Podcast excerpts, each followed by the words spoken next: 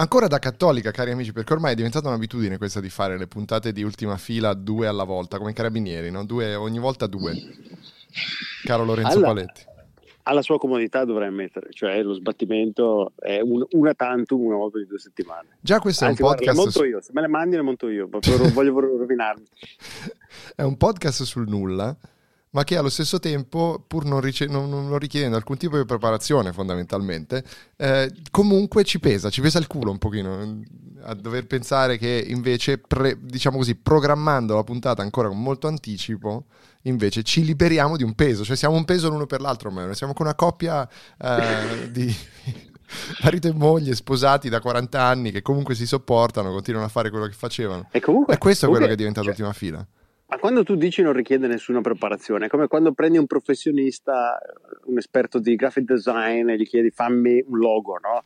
Non gli è richiesta preparazione, ma la realtà è che è una vita intera che aspettava quel momento. Esatto. No? Che ha imparato, quindi è così come l'ultima fila, una vita intera che aspettava di fare questa puntata è merda. Esatto, come mindset perfetto praticamente, cioè tu non devi vendere il tuo tempo mindset underscore perfetto, non devi vendere il tuo tempo, no? perché se tu vai e dici ma come ti, mi, fa, mi, fai pagare 15.000 euro per questo logo, ma ci hai messo tre ore a farlo?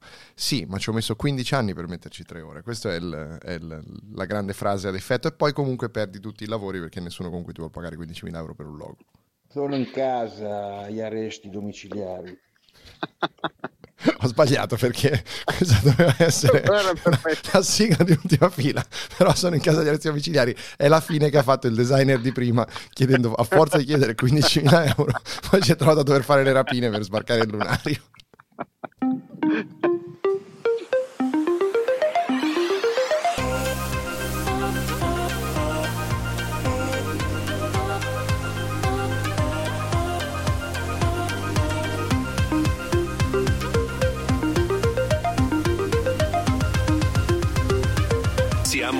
dell'ultima fila.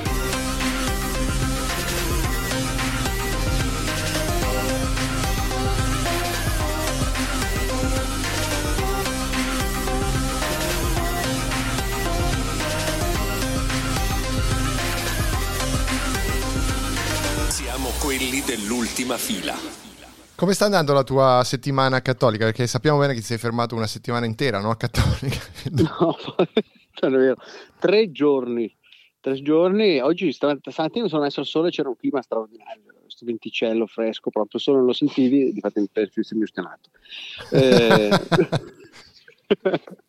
lo scopriremo quando proverò ad andare a dormire stasera. Ma quali sono le cose che ti hanno portato a cattolica? Perché comunque non ne abbiamo parlato, ma raccontaci la tua, la tua no, vita cattolica. Solo, no, è solo la nostalgia perché i miei genitori, mio papà, che ormai ha 63 anni, 64 anni quest'anno se non sbaglio, da quando ha compiuto 18 anni è venuto in vacanza ogni anno, a eccezione di questi due ultimi anni causa Covid, qui, nello stesso mm. posto, alla stessa spiaggia, nello stesso albergo. E, um, e, io con lui, fino a che io ho compiuto 18 anni, sono, sono venuto in quel di Cattolica. E quindi, spinto dalla nostalgia di tutti quegli anni, di tutte quelle vacanze passate Qui in gioventù mi sono detto andiamo a farci due giorni di mare a sbattimento nullo mm-hmm. in quel di Cattolica. Sai da cosa deriva il nome Cattolica? Questo non lo so. Attenzione, intanto è provincia di Rimini, diciamo per i nostri, per i nostri amici ascoltatori che, sono appassionati di, di, geografia della Romagna. Eh, l'origine del nome Cattolica non è documentabile con certezza, caro Lorenzo Paletti, però una delle ah. ipotesi etimologiche è che si tratti mm-hmm. di un idronimo Ora, tu che hai fatto degli studi alti in via Trieste, probabilmente al liceo Arnaldo, quale cosa vuol dire che è un idronimo? Liceo Arnaldo è via Magenta, però idronimo, idronimo significa che è un nome legato all'acqua. Eh? Sì, ok. Quindi, ovvero una denominazione derivata dal piccolo corso d'acqua che attraversa il paese, probabilmente un fossetto, uno sputo, indicato ah. nel, nel XIV secolo come Rivus Catholiche. Pensa. Però vedi, ci, ha solo trasferito il, il, dilemma, quindi Rivus Cattolica perché si chiamava così adesso. Un'ulteriore congettura lo fa derivare dagli antichi termini greci scatolicos o cattolica. Il primo denominava il comandante militare posto ad amministrare ciascuna delle circoscrizioni in cui era divisa la Pentapoli marittima all'interno dell'esarcato bizantino. Hai capito? Pentapoli e esarcato, bellissimo. mentre, parole, Mentre il secondo indicava il deposito generale per le derrate alimentari, la Cattolica, Mhm, mhm. istituito allora in ogni territorio. Capisci? Capisci? Eh, è interessante, devo dire. Mi, piace di più, mi piacciono di più queste due spiegazioni Però- di origine greca. Ti dico l'ultima perché risulta Vai. invece del tutto leggendaria l'origine, che è il modo di Wikipedia per dire comunque la religione cattolica è una, fondamentalmente una leggenda basata su un film, su un libro di fantascienza, così come descritta sulla lapide murata nel 1637 sul fronte della chiesa di Sant'Apollinare, che fa risalire il toponimo, cioè il nome del, del roditore, a un debito di riconoscenza verso il luogo che ospitò San Gaudenzio e dei vescovi cattolici in fuga da un gruppo di eretici ariani durante l'anno 359. Ma se in Italia ogni paese che ha dato rifugio a un qualche santo si chiamasse cattolica, probabilmente il 80% l'Italia si chiamerebbe cattolica. Vabbè, ma questo in fondo è, de- descriverebbe perfettamente il problema fondamentale di questo paese, cioè l'Italia, del vostro paese, cioè quello di ospitare fondamentalmente il Papa. Eh, lo sappiamo? Cioè, facciamo una puntata veramente anticlericale, caro Paletti. Aiutami in questo. Eh, che cosa vuoi che ti dica? Eh, eh, eh, eh, non voglio... Non voglio inimicarmi i nostri ascoltatori cattolici, immagino saranno tanti i nostri ascoltatori cattolici ne dubito, ne dubito visti i temi di cui trattiamo. Però sì, eh, beh, cosa vuoi che ti dica? Cosa vuoi che ti dica? Non posso dire nulla di cattivo riguardo al Papa. per quale motivo? Scusa, hai un debito di riconoscenza verso il Papa Francesco? Non si capisce qual è. No, ho troppa paura, sappiamo che... Ho troppa paura addirittura Paletti, due punti. Ho troppa paura del, del Papa. Papa. È un'ansia questa, quella con i tre più davanti e tre più in fondo. No, perché sappiamo di altre trasmissioni radiofoniche leggermente più seguite dalla nostra, dove ascoltatori si sono azzardati a parlare male del Papa e si sono beccati querele in Vaticano. Quindi piedi di piombo sotto questo aspetto.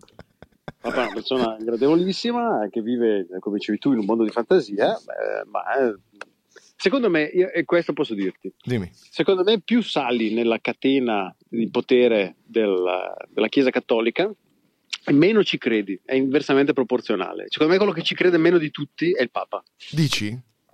che è proprio lui, è chiaramente tutta una stronzata sta roba. Ci, ci sta, ci sta.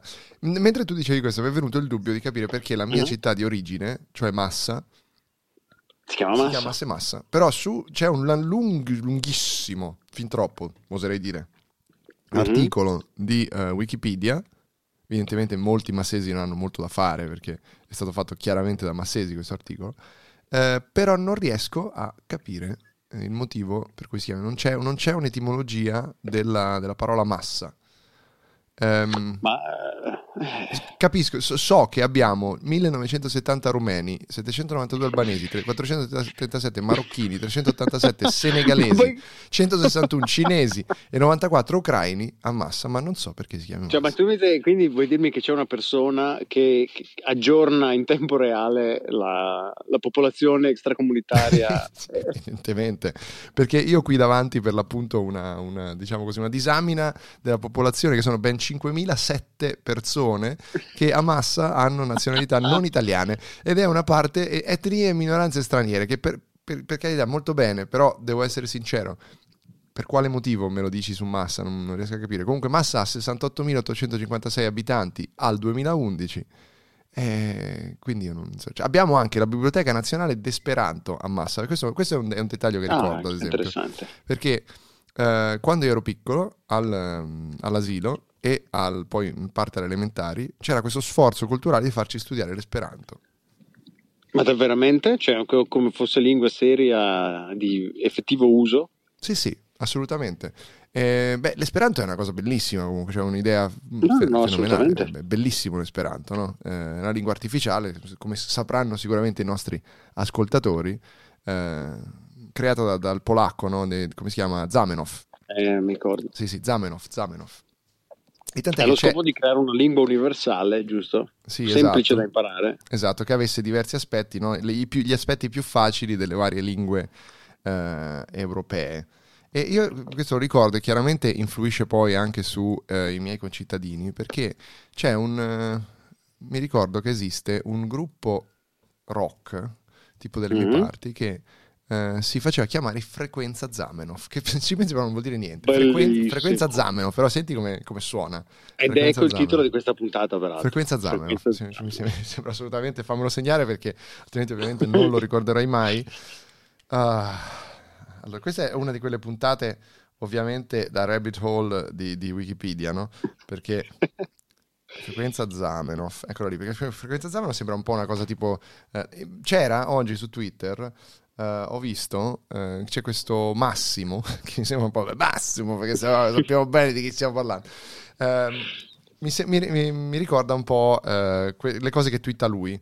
Cioè, questo tipo Mhm. che ha un milione, un miliardo di milioni di, di- di follower, tra cui anche Mhm. ehm, Chris Hadfield, il, il famoso astronauta, Astronauta. e posta solo questi factoids di scienza. E piace a tutti, è incredibile. Se lo trovo di, una- di un fastidio unico, perché comunque posta delle cose che non, che non puoi spiegare bene, perché comunque è Twitter, no? E, Certo. e- e c'era eh, questo tweet oggi, vediamo se lo recupero, in cui faceva vedere questo video eh, di una, nella superficie di, un, ehm, di, un- di una piscina, no? Eh, eh, se lo volete seguire si chiama Rainmaker 1973 e giusto, giusto appunto come tweet fissato a Chris Hadfield che dice I find your feed to be one of the best and most consistently interesting of, on all of Twitter. Please continue if you can. E lui risponde con il pollice alzato a, a dire a Massimo che va bene così. Massimo procede.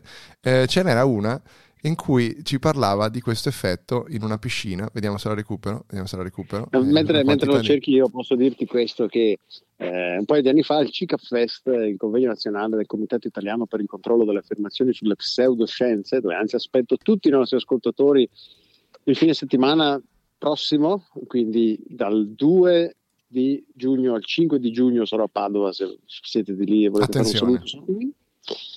Eh, ma c'era Edoardo Lombardi Vallauri, straordinario linguista, noto anche per aver scritto il libro Ancora Bigotti sul Certo, ruolo certo. Della, della religione nel- nella cultura sessuale italiana, che commentava aspramente il limite di 140 parole di Twitter, convinto che non fosse possibile in alcun modo fare un discorso eh, però che non 260 fosse caratteri comunque 260, ah, pardon, che non fosse inevitabilmente ambiguo, no? E quindi quando a un certo punto mi ha chiesto, ma se uno allora volesse comunicare su Twitter, lei se dovesse voler comunicare su Twitter cosa farebbe? E la sua risposta è stata tranchant.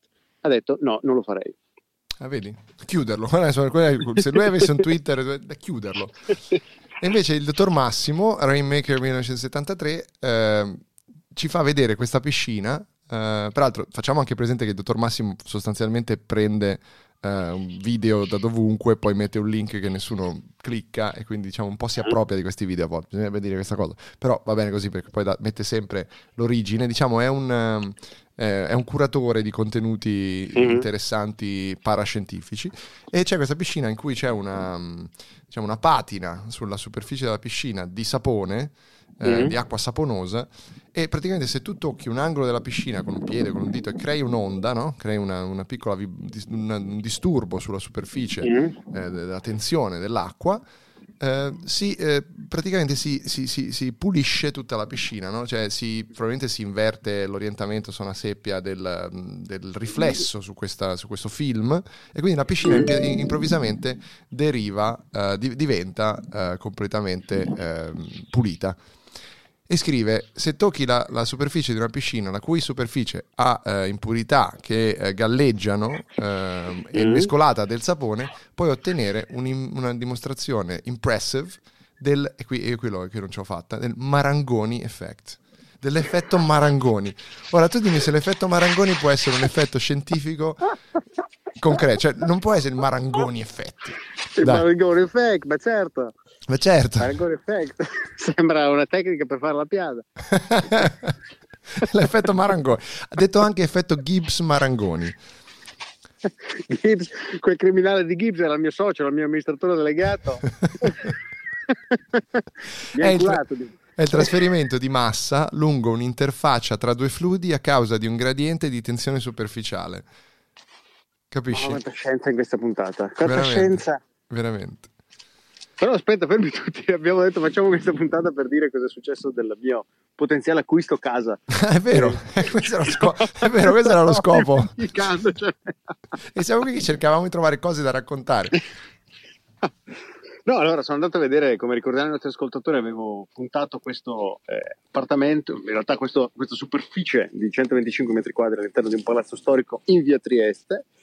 Eh, sono andato a vederlo con l'agente immobiliare che non aveva pensato di chiedere, era, era d'uso commerciale, di chiedere se fosse possibile fare un cambio d'uso abitativo, gli si sono illuminati gli occhi perché stava cercando in ogni modo di vendere quell'immobile senza riuscirci, visto che è pieno di vetrine vuote in via Mhm. Trieste. Ahimè, eh, perché non sono tutti massoni che possono permettersi, evidentemente, standard di bandiera, un tavolino con eh, una, una cartelletta d'avvocato.